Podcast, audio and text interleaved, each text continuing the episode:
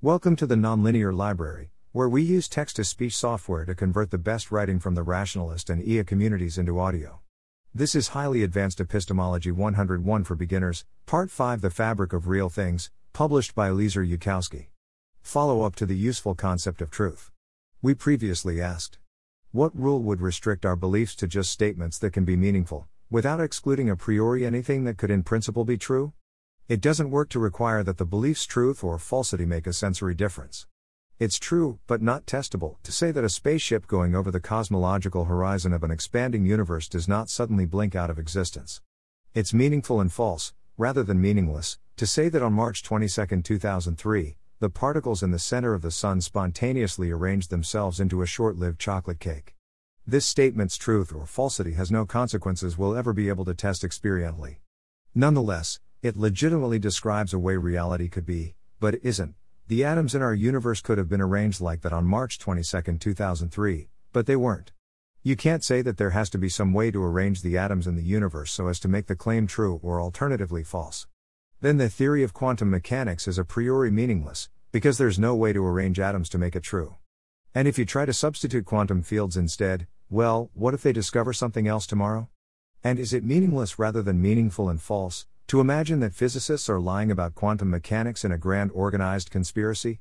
Since claims are rendered true or false by how the dash universe is, the question what claims can be meaningful implies the question what sort of reality can exist for our statements to correspond to?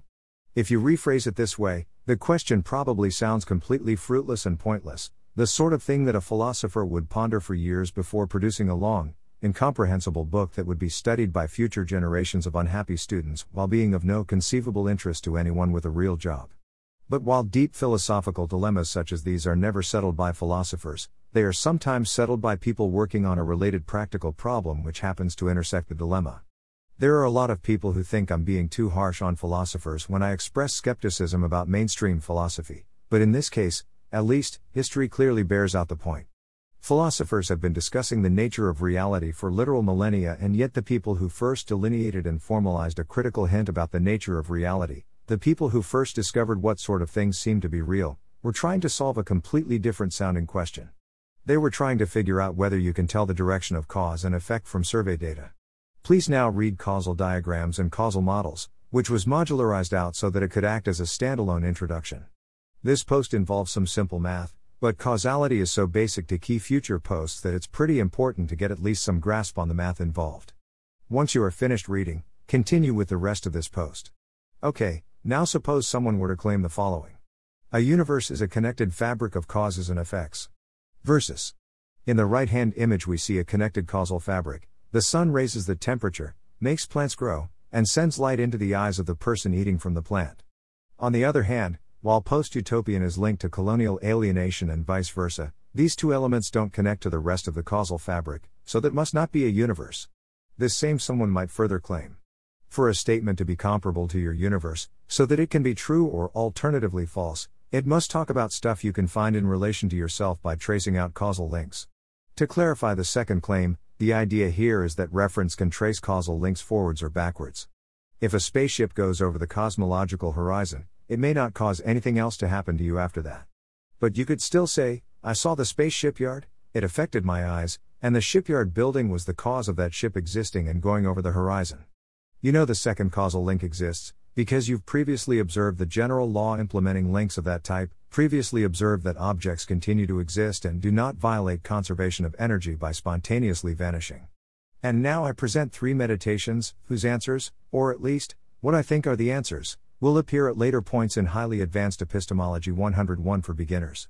Please take a shot at whispering the answers to yourself, or if you're bold enough to go on record, comments for collecting posted answers are linked.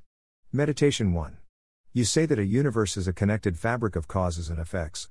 Well, that's a very Western viewpoint, that it's all about mechanistic, deterministic stuff. I agree that anything else is outside the realm of science, but it can still be real, you know. My cousin is psychic, if you draw a card from his deck of cards, he can tell you the name of your card before he looks at it.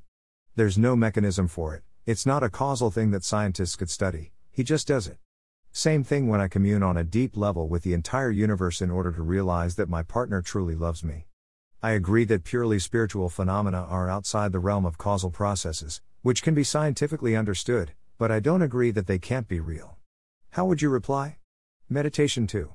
Does your rule there forbid epiphenomenalist theories of consciousness, that consciousness is caused by neurons, but doesn't affect those neurons in turn? The classic argument for epiphenomenal consciousness has always been that we can imagine a universe in which all the atoms are in the same place and people behave exactly the same way, but there's nobody home, no awareness, no consciousness, inside the brain.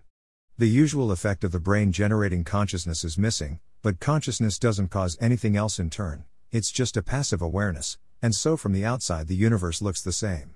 Now, I'm not so much interested in whether you think epiphenomenal theories of consciousness are true or false, rather, I want to know if you think they're impossible or meaningless a priori based on your rules. How would you reply? Meditation 3. Does the idea that everything is made of causes and effects meaningfully constrain experience? Can you coherently say how reality might look if our universe did not have the kind of structure that appears in a causal model? Thanks for listening. To help us out with the Nonlinear Library or to learn more, please visit nonlinear.org.